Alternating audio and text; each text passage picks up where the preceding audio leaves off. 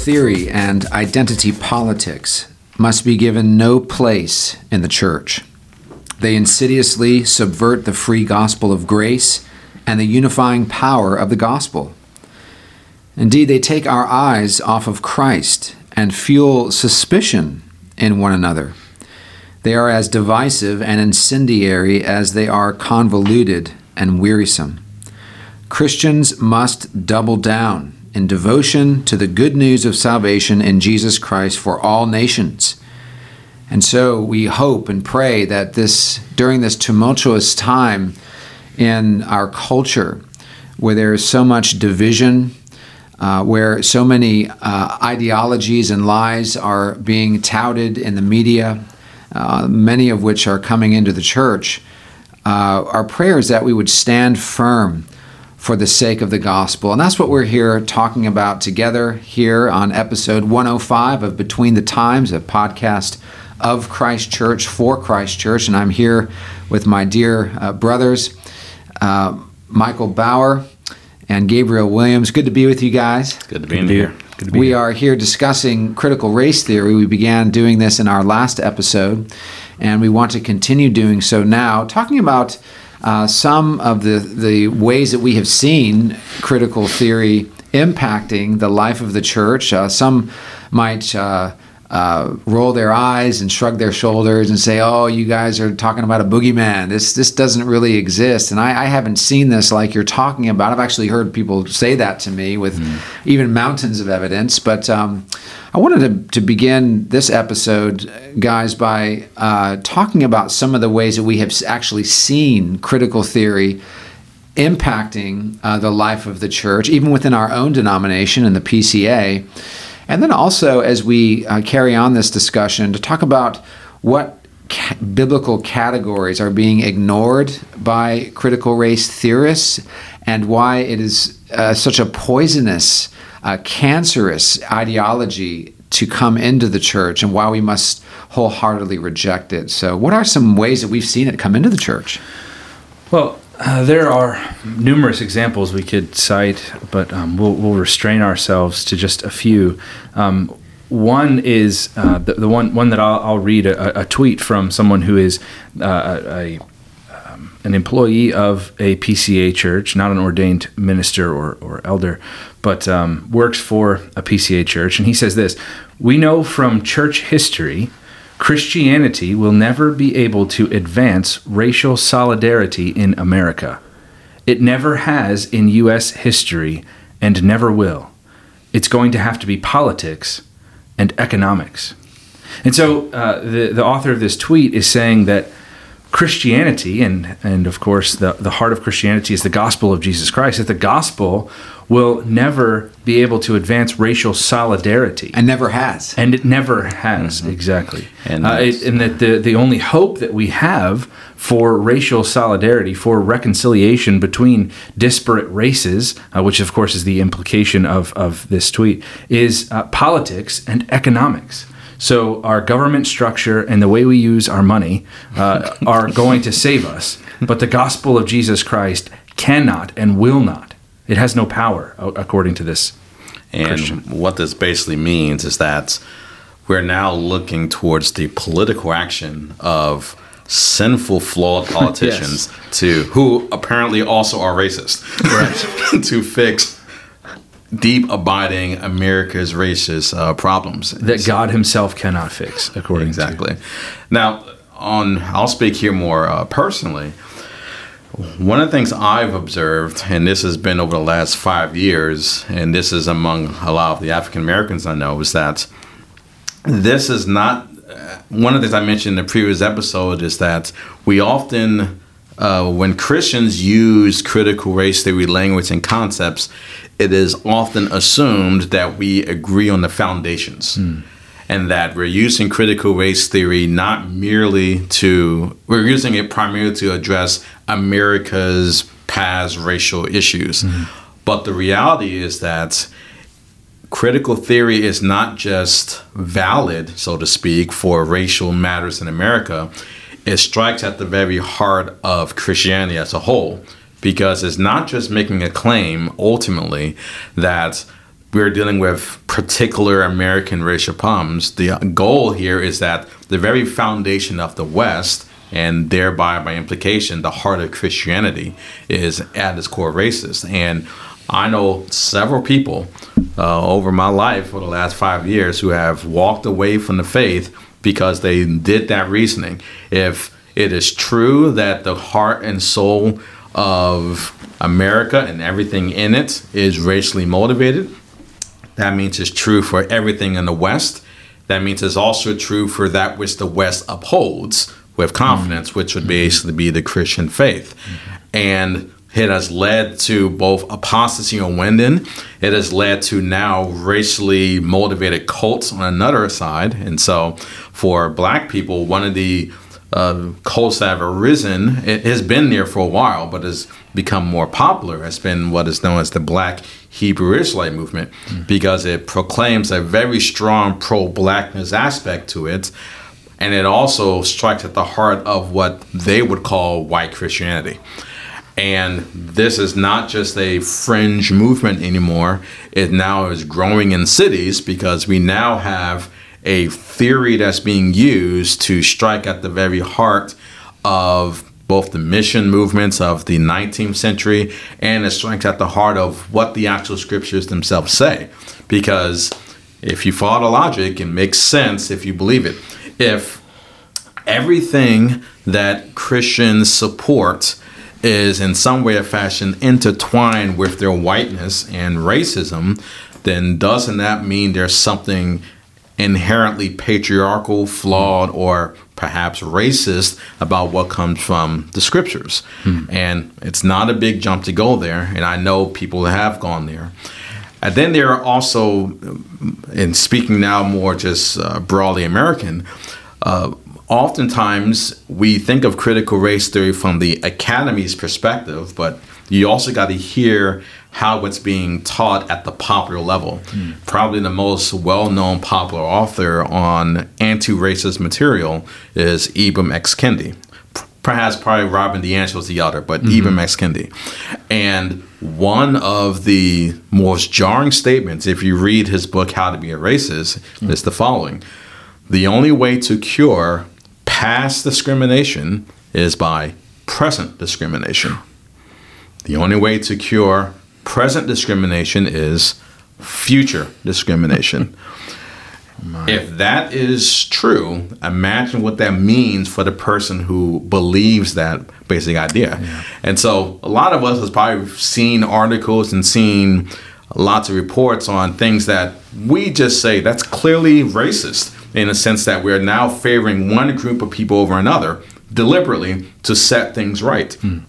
But that is just in line with what the popular, down the earth layperson description of critical theory is. And as kind of evidence of how well this has seeped into general evangelicalism, some of the people of this podcast know the name Jemar Tisby. And a number of people know that his trajectory over the last five to mm-hmm. seven years has been very clear in terms of going from his original positions that you saw at the Reformed African American Network. And over the last seven years, he has now moved to the point where he is now working with Ibram X. Kendi mm. at this very moment, uh, based upon a recent uh, announcement made from the Center for Anti Racism. So those who think that these are minor issues that are still in the academy, they're seeping into broader society in general, and they are already coming into the church. And when you hear the name of this organization, the Center for Anti Racism, it's kind of like hearing the name Black Lives Matter. Yeah. Mm-hmm. You think, well, this must be a really good thing, mm-hmm. right? They must stand for, for all the right things. And so I need to, to send some money to them, I need to get on board with them. But Gabe, just as you quoted, mm-hmm. he's basically saying, he is saying, mm-hmm. that the only way to deal with present discrimination is to have future discrimination. In other words, mm-hmm. the only way to deal with present racism of any kind is to have future racism of some kind. Of course. To discriminate against uh, others. And so, uh, you look at the center, it's called the Center for Anti Racism. Mm-hmm. and yet it's actually in its sort of the its its guts. It's it's the you know what it's promoting is actually a kind of um, present and future racism ag- against the majority culture. Yeah, it's what we would have called 50 years ago old fashioned racism. Um, we're, in some sense, repeating the language we heard from the Jim Crow era. We're rehearing separate but equal again, just in a different form. And so, an example of this is if you've heard recent reports on uh, college graduations, there are now places that are having black graduations, white graduations, and Asian graduations. It's equal It's insane, and yeah. separate. It sounds like separate but equal again. We're going backwards when it comes to our Yes. reconciliation ideas that we started off with, in a sense. So when we talk about anti-racism as a low kind of at the street level sort of discussion, we're not talking about the old-fashioned way to deal with racism, which was to actually seek to reconcile people together. This is now a power struggle between different parties. And the point is, what side of this are you going to be on? Are you going to be on the ascending side mm-hmm. that is rising with government and economic backing? Or are you going to be on the quote wrong side of history again? and we know where that ends and we know what that sounds like at this point. So we've talked about uh, a lot of things. Uh, some of the some of the of it a bit academic in the last episode, and and a little bit in this episode. And um, one thing we wanted to deal with um, in this episode is to is to ask the question: How do we as Christians respond to all of this this this wicked? Poisonous ideology which is is coming into the church as if we have uh, as if the scriptures um, are not sufficient to deal with you know racism and sin and and these kinds of things um, and and then we need uh, this postmodern um, critical theory to be applied and brought into the churches and into our pulpits um, as if the scriptures are not enough.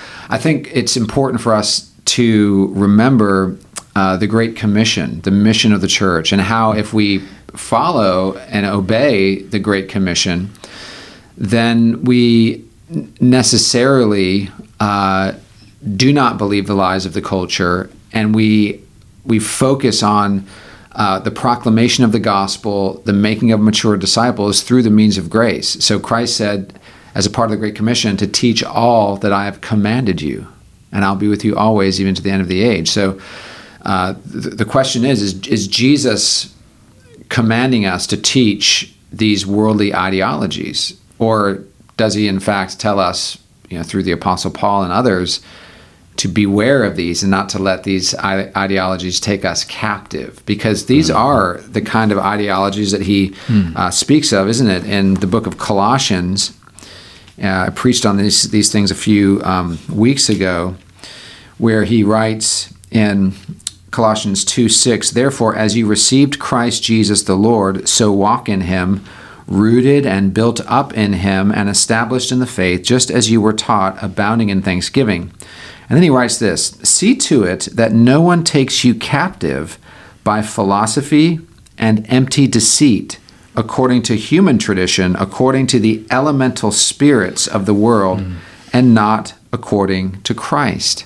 And so in the first century, there were uh, Gnostic philosophies, there were ideologies that uh, had been a part of the c- culture for some time, and you know were a part of the the pattern of thinking of some of the new Christians that were in the church. And then there were some wolves in sheep's clothing, right, that were coming in and actually teaching these things and trying to bring together worldly cultural lies uh, with scripture, trying to meld them together, which I think is what's happening a lot with the uh, the social justice Yes. and critical theory. Um, it's being brought together, melded with scripture in a way that is sophisticated and is bringing a lot of confusion into the church. Um, so I think it's important for us, brothers, to, to ask the question, to answer the question, how do we as Christians respond to all of this in a way that honors the Lord and the way that um, that glorifies Him and, and, and, and loves our neighbor and is faithful to love our neighbor well? I think the first thing we need to uh, at least wrap our head around is think about the goal of what the Christian ministry is. And this is what is seen in Ephesians chapter 4 mm. that the goal of our Lord Jesus giving gifts to his body, which includes pastors, teachers, and etc. He says in Ephesians 4, verses 14 through 16, as a result, we are no longer to be children, tossed here and there by waves and carried about by every wind of doctrine, hmm. by the trickery of men, by craftiness and deceitful scheming. Now, there's a lot you can go into there, but from a first level sort of standpoint, we need to consider the fact that we don't have a unstable doctrine that is changing all the time. Right. We are receiving what has been taught by the apostles and passed down generation by generation. If you consider what critical theory is, it is a novelty in the history of the church and the history of the world. And this is, in terms of the reference of this passage, this is literally a wave that has come by recently. And part of what the Christian goal is is that you should be able to see these waves and you should be able to say stay at the same place rooted and grounded in the faith. You're not meant to take everything that happens to you or comes into from the world and incorporate it and embrace it to you. The way that a Christian learns to a to discern truth is by being firmly established in it. Mm-hmm. And that means it needs to be taught consistently. You need to be grounded in it. You need to know the scriptures well. You need to know what the church has always taught about these matters. And the reality is that the scriptures give us very clear categories of how men relate to each other and how we ought to relate to God. These mm-hmm. are very clear categories given. So, one example would be the doctrine of sin. We know what the scriptures, themselves scripture itself says about the nature of sin and the deceptiveness of sin. We know yes. that sin is not just something out there that exists with categories of people under power struggles. We know that sin is at the heart of every person and it's so deeply rooted in that person that it has manifestations in different places. Mm-hmm. That means we cannot ever expect that a political strategy or an economic strategy can deal with the actual indwelling presence of sin, whether it's a believer or unbeliever. So, at one basic level, when we talk about how to respond to critical theory, we say critical theory gets sin incorrect because it misunderstands man. And it's never in relationship to God. Exactly. It's always in relationship to man to man.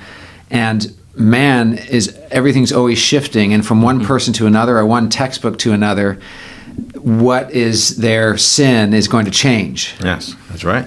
And if you and we've talked about this at uh, recent Sunday schools, the goal is very different. The chief and highest in the man is to glorify God and enjoy Him forever that means the Christian has a Godward orientation. Sin distracts you from that and pulls you back down and makes you hostile mm. to God and to man. And by the way, also puts us all on the same level. Exactly. Right? We're yeah. all there at the foot of the cross, all need yeah. reconciliation to God. So, a proper yes. doctrine of sin, a proper Christian anthropology has mm. you pointing at yourself first exactly. and not at other people. Yes. And that's the one of the main problems with critical theory is it's a constant uh, they it's them. It's all about them and what they're doing to me, or you know, it's a, it's a constant judging of other people based on uh, the the group that they belong to, mm-hmm. right? Mm-hmm. It's not about I am a sinner. Mm-hmm. I need grace and salvation. Uh, it's a it's a pointing of fingers. Amen. The other thing, and uh, this is to piggyback on this, this comes from uh, Carl Trueman's uh, more recent book, The Rise and Triumph of the Self. And one of the things that's interesting in that book is the idea that we have lost the idea of the soul mm-hmm. and we now have the idea of the self, the expressive yeah. self, the one that demands attention, demands satisfaction. Mm-hmm. The old Christian concept is the soul. When we speak about the soul, we speak of it in the Bible in terms of the soul being sick, being dead in sins and trespasses. We speak about the soul in peril because of the various world, the flesh and devil warring against it. If, if you're thinking, and again, if you don't have Christian categories, that idea is nonsense to you. Yes. You think in terms of how the outside world, how the power structures are dealing with my own self. Mm. And so when the church gives attention to that which is so important, which is the mm-hmm. human soul, which is mm-hmm. eternal Exactly. and has an eternal dwelling place, mm-hmm. either in heaven or hell, if that's not a, cat- a category they have, or at least one that they take seriously, hmm. you know, um, they will uh, say, well, you know, you Christians are always talking about things that don't really matter. Exactly. What really matters are the things that we're talking about taking place in the culture and politically. Yeah, and what what have you become? You've become a materialist, just Yeah. like that. And now we're going back to the 20th century when it comes to all of the things that people say that you shouldn't call critical theory Marxist and etc. One of the foundational aspects of Marxism is the materialism. That's it, The yeah. atheistic materialism in particular. Yep. You can't separate those. The whole discussion on class warfare is based upon the idea that this is the only world Yes. that there is. It is the Christian vision and the Christian gospel that says the soul is eternal because you're living beyond this world. Right. So think about the madness, brothers, that the church would adopt large aspects of a theory which is which finds its origins in the academy mm-hmm. which is a which is godless. So mm-hmm. this this theory actually does not um, have a biblical foundations. Mm-hmm. It doesn't even have categories like the eternality of the human soul mm, or the existence of the human soul. Right. They mm-hmm. don't have categories of salvation, spiritual salvation. Mm-hmm. And so when when this grabs a hold of the attention of the church, uh, largely because the church has this assumption of the narrative of what the culture is saying, thus adopting a kind of guilt narrative, right? That that uh, because these certain things are happening, and I'm white, and there was such a terrible thing as slavery uh, at the at the founding of this country, I must be associated with that uh, in a way that makes me culpable, and so I must say nothing. Yeah. I must say nothing. I must just listen, even if what's being said is is outright anti-biblical. Exactly. Um, I was told at one point um, uh, in a in a what I thought was a friendly conversation online that uh, that I should be quiet and listen. yeah. And but what was being said was anti-biblical. Yeah. I said God has called me actually to speak truth. Mm-hmm. I'm, a, I'm a minister of the gospel. I, I'm I'm not called to be quiet. I'm called to speak truth in love. Especially when other people are telling lies. yes. Exactly. especially when other people are telling lies. And so there are a lot of, you know, really faithful Christians are very confused about all, all of this, and and they hear. You know the the various uh, um, slogans that are out there, and they see the names of organizations, and they hear different terminology, and they're thinking, it kind of seems like I should be in agreement with all of this, but it all sounds like it's undermining the gospel. Well, guess what? A lot of it is undermining the gospel. and and that's why it's so important. Um, we come back time and time again to this at, on on this podcast, but it's so important to catechize our people to teach them proper doctrine, because without that, then yes, every vain philosophy will, will just carry us away because we don't we're not rooted and grounded in the truth. Um, and you know we haven't even begun in our discussions to to talk about the ways that the sexual sexual revolution has has uh, joined up Yes. with critical theory and and confused even more people uh, about some of these things and the way that they interact with one another. Um, but catechism is is so important. Teaching proper doctrine and being grounded in the truth of God's word is vital. Uh, even more now um, because of all of this confusion going on in the culture. One one of the things I'd like to think about some more about this is the reality of when you take critical, and I'm not speaking about just bits and parts here. I'm saying, suppose you take the whole theory, you ask yourself the question at the end of the day, what is the purpose of your life? What is the end of all of this? And we're not speaking about what is the end of society. That's a that's a different question. The question is what is the what is your end? Yeah. And ultimately, when you get down to it, what is your end? It is to be identified with something in some way or fashion. So, if you're speaking about this from the vantage point of critical race theory, the the end goal would be to invert the actual uh, perceived power dynamic so that we're all just kind of one group of people. Yeah. It sounds like what you're trying to describe is what Christ has done for the church. It is by breaking down those walls that were already there.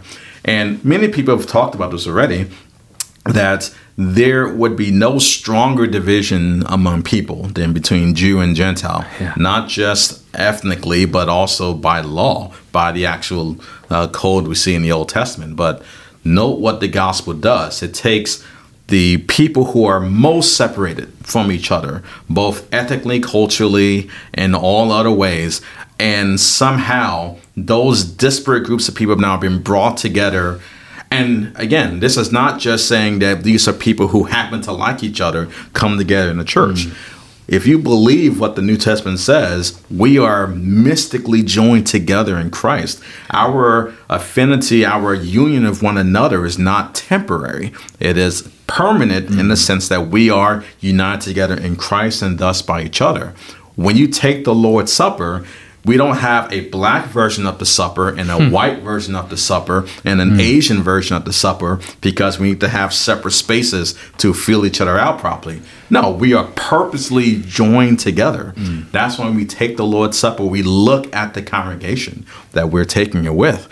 And what the Christian gospel says very clearly is that what God has done in Christ has actually already established reconciliation. Amen. And when we speak about this whole idea of, well, what about these societal issues that arise? We're not speaking about creating a new society out there in the world in which everyone is kumbaya and all that sort of stuff. We know that will never happen. And let's just be honest with it. We know that cannot happen in this present age. What we are saying is that the hope of the Christian gospel, and it's what we experienced in various forms right now, is that God has already joined together people of different backgrounds, different long-standing hostilities between tribes of people. He has already united them together at a fundamental level. So we're saying that when critical theory complains about the actual physical material differences among each other, what the Christian says is yes, there are real issues that exist, but realize that the union we have with Christ is more real than the issues that we have in this world with each other. The reality is that we are one. And we're not just making a mental assent to say that. If we believe the scripture to be true, Christ has already joined us together. We are one body together now, as it is. Amen. Uh, Paul to the Galatians, uh, chapter 3, verse 27 writes, For as many of you as were baptized into Christ have put on Christ. There is neither Jew nor Greek, there is neither slave nor free, there is no male and female, for you are all one in Christ Jesus. And if you are Christ, then you are Abraham's offspring, heirs according to promise. Amen. And so, as God's children in the same family, we do not adopt secular ideologies that are materialistic and that are uh, bringing division, uh, you know, identity politics, rather than bring us together. It actually uh, drives us apart, makes us suspicious of one another. Uh, this is ungodly. And uh, can I just say, too, um, that there are cottage industries Oh, yeah.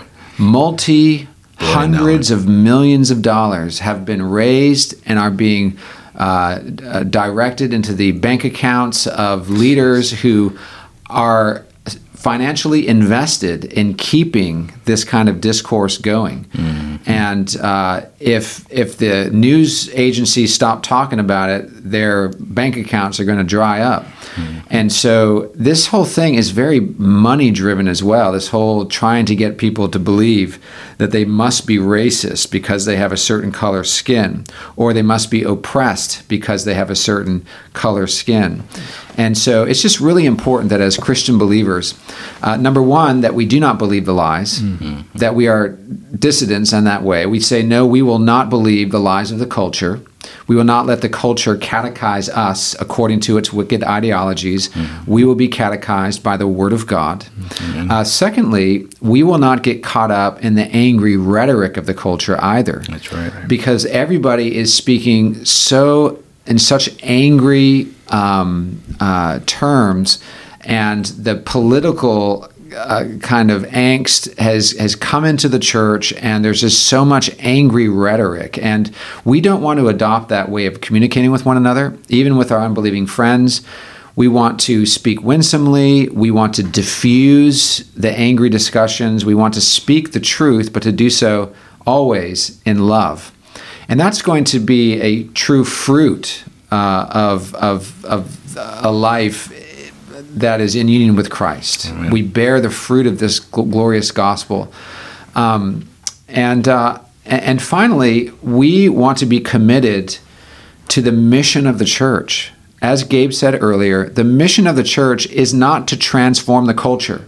Show me anywhere in the Bible where it says the mission of the church is to transform this present evil age and all of the culture. No, the mission of the church is to make disciples. And as, as the gospel is preached, as we make disciples, lifelong disciples, those disciples will go out in their various callings and be salt and light mm. and make an impact and share the gospel. And there will be changes here and there.